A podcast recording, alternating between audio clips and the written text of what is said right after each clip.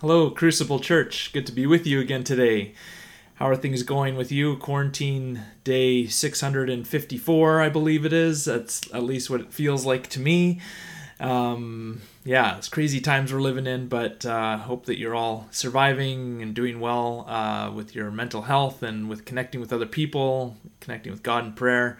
Once again, so sorry that uh, me and my family couldn't be with you in person, but glad that we can connect this way over the virtual realm. How are your uh, quarantine haircuts going, by the way? Mine is really not looking good. I got to get someone to trim this, and my wife really does not want to do it. Anyways, let's move on. Let's go into our sermon for today. So, uh, Jonathan's been leading you through a series the last few weeks on heroes, villains, and redemption. And each week uh, we've been exploring one comic book character and going through their bio, looking at their abilities, their backstory a little bit. But most importantly, we're looking at these characters and asking, how can the gospel redeem them? What can Jesus speak into these people's lives? How can Jesus change these people's lives? What can God do for these different characters? So it's really interesting. Uh, each comic book character has a unique personality, unique traits, and so it's been uh, cool to see how Jonathan's been unpacking it so far. And uh, today I'm going to be getting into uh, Magneto.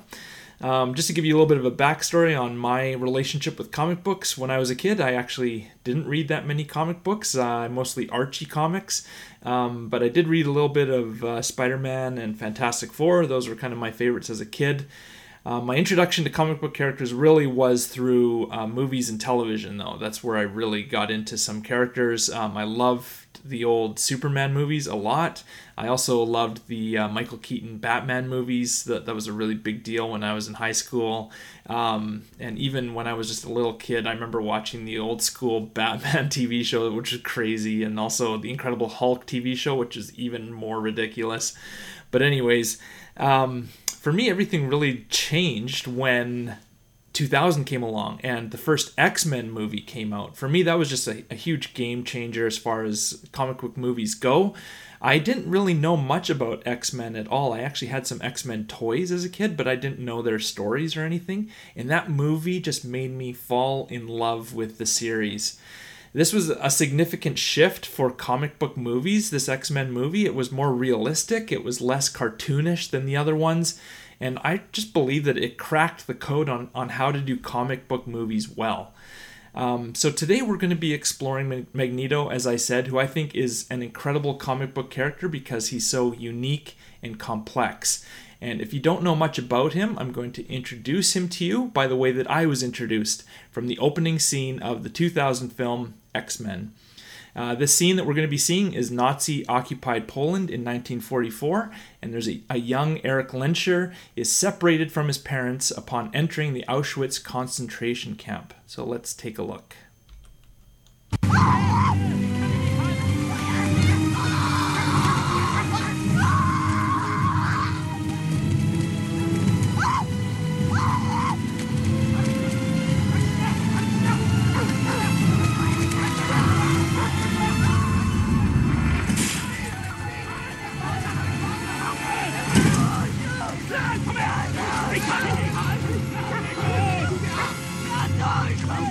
Ah!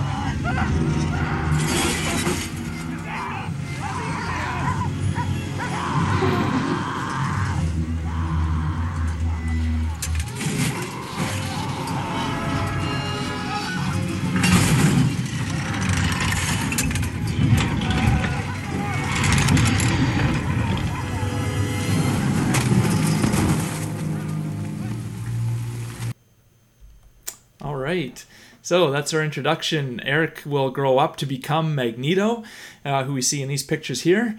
And Magneto is a very powerful mutant. A mutant is an evolved human who has superhuman abilities. And as you saw from that clip, uh, Magneto has the ability to generate and control magnetic fields, which gives him almost limitless abilities. He can manipulate all kinds of metals, and that's just an incredible power. Uh, he wears these metal bracelets on his wrists and on his ankles that give him the ability to levitate and float, which is an incredible power. He can also create force fields that protect him from all sorts of attacks, and they even give him the ability to survive in deep space, which is just, yeah, out of control. Well, his experiences in Nazi, Nazi Germany, as we saw, and his other experiences as he grows up, seeing humans respond to his powers, even his own family, it completely shapes his outlook on the relationship between humans and mutants. He has seen the depths of human evil, and he vows to protect mutant kind by any means necessary.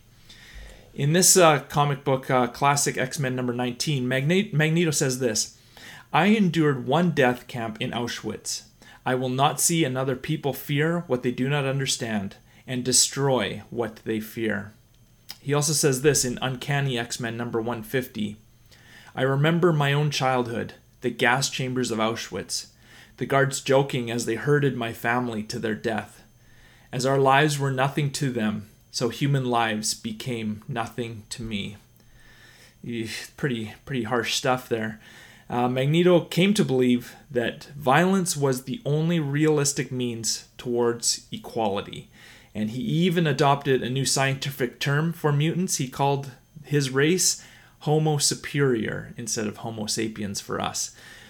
Well, this perspective on human mutant relationships is juxtaposed with the perspective of Charles Xavier, also known as Professor X. Uh, Professor X, if you don't know, is an exceptionally powerful telepath who can read and control the mind of others. He is the founder of the X Men, and he promotes peaceful coexistence and equality between humans and mutants. The thing that caused me to really fall in love with X Men is this relationship between Professor X and Magneto. Rather than being mortal enemies like most comic books would have, they're actually longtime friends. This makes Magneto a very complicated character. Magneto has done some incredibly horrendous things, and he's often seen as the main villain of the X Men like, take a look at this cover from this comic where Magneto is crying out, I did it! I, Magneto, have destroyed the X Men, and the Avengers are next! Magneto is a terrible guy, but he's not so easily classified. And I actually wonder if Magneto really is a villain in the traditional sense. Because Magneto and Professor X, they both care about mutants and they want to create a better world for them. In the movies and in the comics, we see Magneto many times joining up with the X Men, like in this scene here from Days of Future Past. In the future, there's these mutant killing robots called Sentinels who are trying to exterminate all the mutants. Well, they're not trying, they're very successful at it. And Magneto is teaming up with the X Men to try and stop them. And not only did Magneto join the X Men at times, many times throughout the series, he was even headmaster of their school for a long period of time. And he was appointed to that position by his friend, Professor X. So, is Magneto a villain? Well, he has harmed and he's killed multiple humans. He's even killed some mutants. He's committed terrible, incredible acts He's formed the Brotherhood of Evil Mutants, which doesn't sound so good for him. But at times through the series, he repents for his actions, and ultimately, his internal goal is to protect his fellow mutants who are being marginalized, who are abused, who are slaughtered. Stan Lee, the creator of X Men uh, and Magneto, had this to say I did not think of Magneto as a bad guy. He just wanted to strike back at the people who were so bigoted and racist. He was trying to defend the mutants, and because society was not treating them fairly, he was going to teach society a lesson. He was a danger, of course, but I never thought of him as a villain. So, with all this in mind, how can the good news of Jesus redeem Magneto? You know, Magneto, he has every right to be angry at humanity. He has seen humanity at its worst. He witnessed firsthand the 10 stages of genocide that are described here by Gregory Stanton. You can see the first stage of genocide is classification. It's when we start distinguishing people into us and them by their ethnicity, by their race, religion, or nationality. Then we begin symbolization, which is giving names or symbols to these classifications, distinguishing people by color or dress, and applying symbols to group members. The next phase is dehumanization, denying the humanity of the other group. Members are equated with animals, vermin, insects, or diseases. And certainly Magneto would have seen this happening in Poland as he was being raised. Next, we move into organization, organizing plans for genocide, usually by the state, often using militias to provide deniability of state responsibility. Then we go to polar- polarization. Hate groups broadcast polarizing propaganda. Laws may forbid intermarriage or social interaction. Uh, the next step is preparation. There's separating victims because of ethnic or religious identity. Death lists are drawn up. Property is expro. Uh, exp- I'm not even going to try and say that word. uh, the the um, ninth step is extermination. Uh, the mass killing, which is legally called genocide. It is extermination to the killers because they do not believe that their victims are fully human. That's really important you can see how we're going along. Like you're starting off with just simple things like us versus them, and then you're starting to slowly dehumanize, and then you get to the point where you don't even see these people as human at all, and it doesn't matter if you kill them or not or what you do to them. And then the final stage is denial. Denying, uh, deny committing any crimes, often blaming what happened on the victims, covering up evidence, and intimidating witnesses. Well, throughout um, Magneto's life in the comics and in the movies, Magneto has seen humanity go through these same stages with the mutants. There's things like, uh, uh, I don't want to get into it all, but there's a lot of things that he starts to see where humans are going the, the route of genocide for mutants. It's going to happen. And Magneto wants justice. He wants protection. He wants dignity for mutants. And those are all great, good, admirable things. Godly things, I would even say. But his way of going about getting those things is not quite right. And that's where I believe he needs to hear the words of Jesus from the Sermon on the Mount. And before we get into the Sermon on the Mount, let me just uh, take a moment to pray for us. God, I thank you so much for uh, for the Bible, for the words that you speak to us today, even uh, thousands of years later, words that bring us life and and help us um, uh, experience new life, God, experience you in a new way. I thank you also for comic books. I thank you for the stories that authors have written over time that help us to understand the human condition, help us to understand our flaws, our weaknesses, our uh, successes, even. And I thank you, God, that your word speaks into all contexts and that now today we can look at your word uh, speaking to us through the Bible into comic book characters to our lives today. So I pray God that you'd you'd speak to us as we look at uh, these words that could be heard for Magneto. We pray this in Jesus' name. Amen. All right, so let's keep going. In Matthew 5, uh, 38 to 42, we read these words You've heard that it was said, eye for an eye and tooth for a tooth. But I tell you, do not resist an evil person. If anyone slaps you on the right cheek, turn to them the other also. And if anyone wants to sue you and take your shirt, hand over your coat as well. If anyone forces you to go one mile, go with them two miles. Give to the one who asks you, and do not turn away from the one who wants to borrow from you. Eye for an eye and tooth for a tooth. Magneto isn't even following that simple command. With Magneto, it's more like I'm going to take your body if you take my eye, and I'm going to take your whole city if you take my tooth. But Jesus is pushing that old command beyond eye for an eye. If anyone slaps you on the right cheek, turn to him the other also. Wow, Jesus is calling for an end to all violence and a new era of grace. Magneto wants peace, but his plan to get there is through violence, not the love that Jesus is expressing here. Jesus continues in Matthew 5 43 to 45.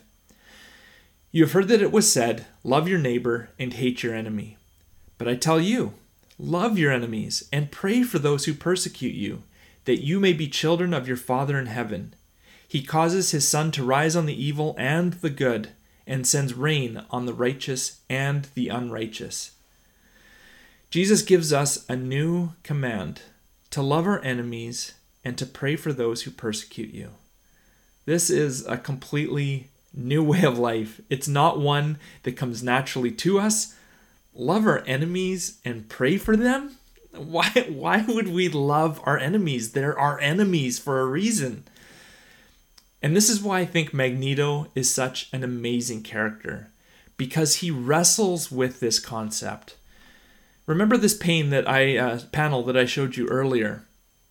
In this story here, Magneto thinks that he has killed the mutant named Kitty Pryde by accident. And he breaks down because she's only a child, and it reminds him of his own daughter's death. She's also Jewish, and Magneto is distressed by the idea of killing someone who's like himself, someone also persecuted for their faith and for being a mutant. And in this moment following, Magneto laments to Storm I believed so much in my destiny, in my own personal vision, that I was prepared to pay any price, make any sacrifice to achieve it. But I forgot the innocents who would suffer in the process.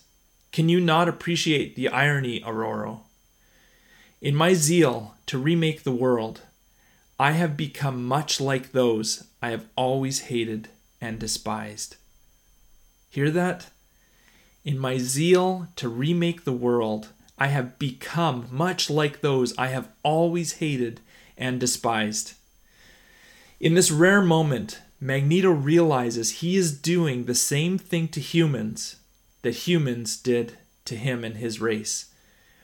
He's so afraid humanity will commit genocide against the mutants that he starts moving in the direction of committing genocide against humanity. His desire for vengeance has made him into the same thing that the human, uh, yeah, his desire for vengeance has made him into what he hated so much in humans. So, what is the solution for Magneto? Where is redemption for him? Well, Jesus offers two commands love your enemies and pray for those who persecute you. The first command is a complete change of heart and perspective. It requires a whole reprogramming of our internal nature. The words love and enemies, they do not compute. They don't go together. It should be love and friends and hate and enemies. Those are the words that go together, not love and enemies. Jesus is calling us to stop looking at our enemies as enemies. They are our enemies. They deserve to be called our enemies, but we can't love them if that's how we're looking at them. When I was looking at the stages earlier, the third stage of genocide is dehumanization. We view our enemies as monsters and even demons. They're not equal to us, they're not fellow humans. We are the good ones, they are the evil ones. You know, the Pharisees, they shamed Jesus constantly for dining with sinners without realizing the irony that they themselves are also sinners. If I hate people who hurt me, I am not hating monsters or demons. I am hating fellow human beings. I am hating humans who were created by God, fellow humans who are loved by God. The good news of Jesus is that there is hope for all humans. If our enemies are monsters or demons, there is no hope for them. They cannot change. That's their unchangeable nature. But with humans, there is always hope that Jesus can redeem them. Difficult words to hear because we often don't want to forgive our enemies. We don't want to let them off the hook. We want them to feel the same pain that we felt when they hurt us. It's not natural. But when Jesus calls us to love our enemies, we need to remember that he's not saying our enemies deserve love or that we should ignore their actions. Jesus is calling us to a radical agape love, to love someone despite their actions to love someone unconditionally and freely. And Jesus knows something that we don't know. Jesus knows that the only way to change a person's internal being for good is agape, unconditional love. You can use force and violence to reprogram someone, but that doesn't lead to life. It leads to death. And in fact, the method that you use to reach out to someone affects you as well. If you reach out with violence, then you yourself are led towards death. Just look at Magneto and the internal torment that he faces constantly as he continuously hates his enemies. But when we reach out with love, then our hearts begin to experience new life. Jesus calls us to love our enemies, and I would argue that our first enemy that we need to love is ourselves. Think about all the times when you've put yourself down in your head, or berated yourself for a mistake you made, or criticized yourself harshly. You've dehumanized yourself to a certain extent. You've come at yourself with force and violence. When God is calling us to love ourselves and to take care of ourselves. And that's not easy even for us to do within ourselves. So, how do we move forward in this command of loving our enemies? Because loving our enemies is just incredibly difficult. Well, Jesus gives us a second command to help us pray for those who persecute you. Pray, meaning go to God, give it to Him. Give God all of your desire for vengeance and justice and hate. Let Him be the one to deal with your enemies. But remember, Jesus isn't asking us to pray that God will smite our enemies. We're praying that God will love our enemies. We're not able to love our enemies in our own strength. We need the Spirit of Jesus to do a major renovation of our hearts, and that takes supernatural power. I totally believe that. When you pray to God, please don't fake it. Be genuine with Him. It's probably going to start with you acknowledging God, I hate this person. I hate what they've done to me. I hate how they've messed up my life and how they've ruined everything. But God, I want to change. I want to have the same heart of Jesus. I want to love with the same love of Jesus when he said on the cross, Father, forgive them, for they do not know what they're doing. When we pray for others, rather than against others, we begin to put ourselves in their shoes. We begin to see things from their perspective. Jesus was able to forgive his enemies from the cross because he understood them. They were ignorant to what they were doing, they were confused. You know, perhaps they were being manipulated by their superiors, or, or maybe in their past they were hurt so badly that something inside them just caused them to want to hurt others. Whatever their motives were, Jesus used the practice of putting himself into their shoes to make the first steps towards forgiveness.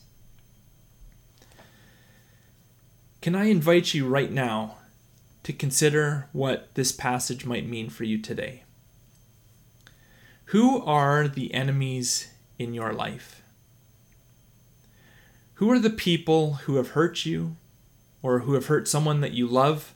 so much that you just have this darkness inside your heart towards them. Is it someone from high school, maybe, or university? Is it someone who was once a close friend? Is it a parent, or maybe a sibling or a cousin? Perhaps it's a coworker, or a boss, or a client. It could even be someone that you don't even know. Or it could be someone like a not a someone, but a group of people, or the government even. We all have enemies in our lives. As I'm preaching this to you now, I'm preaching this to myself. I can think of specific people in my past who have really hurt me and hurt people in my life. And some of them I've been able to let go of the pain, but some of them I still struggle with it. I still struggle to uh, want to have any sort of conversation with them. I I um, block them out of my memory. Um, I don't want to go there, but I know that what they've done has caused something inside me to be broken. So, for you and for me, who are the enemies in our life? I'm going to pray for you right now that the Spirit gives you strength and imagination to make those difficult first steps to respond to those people in love. I pray that the Spirit gently nudges you to surrender your pain and your hate to God in prayer. And I pray that as we pray for others, we begin to understand where they're coming from so that we can move forward in forgiving them. It's only by prayer that this is going to happen, that we're going to be able to love our enemies. It's only by the power of God. It's just not natural within us. So I just exhort you, I just encourage you give it to God. Let it go. Go to Him. And then seek out other help. Talk with other people. Don't do this by yourself. We need a community of Christians around us, our brothers and sisters, to walk us through the pain that we're going through. I found this uh, article online uh, called um, "What It Actually Means." What actually means to love your enemies by Thomas Christensen. He had this to say Loving your enemy does not mean that you have to add them to your Christmas list or make them your best friend. It doesn't mean you excuse their actions. It means you forgive them with the knowledge that God is both merciful and just. We're not going to be friends with these people overnight. Our relationships are not going to be magical and this mystical change. Sometimes that happens, rarely does it.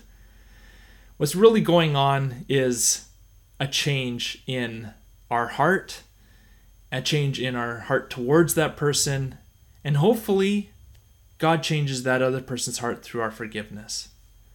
To forgive is to let go, it's to let God be the one to enact justice. To forgive is to free yourself first from a prison of hate and resentment. And then, hopefully, it leads the other person to free themselves from their own prison, which has caused them to hurt you in whatever way they have. History is filled with people that were once considered monsters and demons, but Jesus redeemed and restored those people to full humanity. No human is beyond hope. Jesus demonstrates his own love for us in this.